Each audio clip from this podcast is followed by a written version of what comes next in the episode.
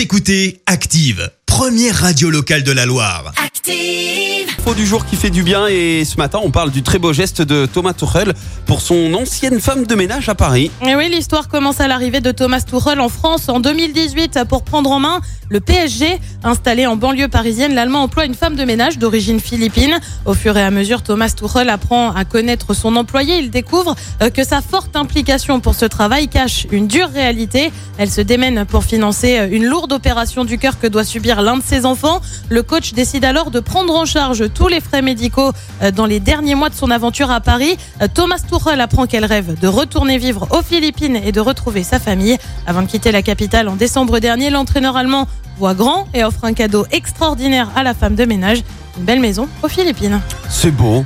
Bravo Ouais. monsieur Tuchel. Grand cœur. Ah non, franchement, euh, tu vois. Merci. Vous avez écouté Active Radio, la première radio locale de la Loire. Active.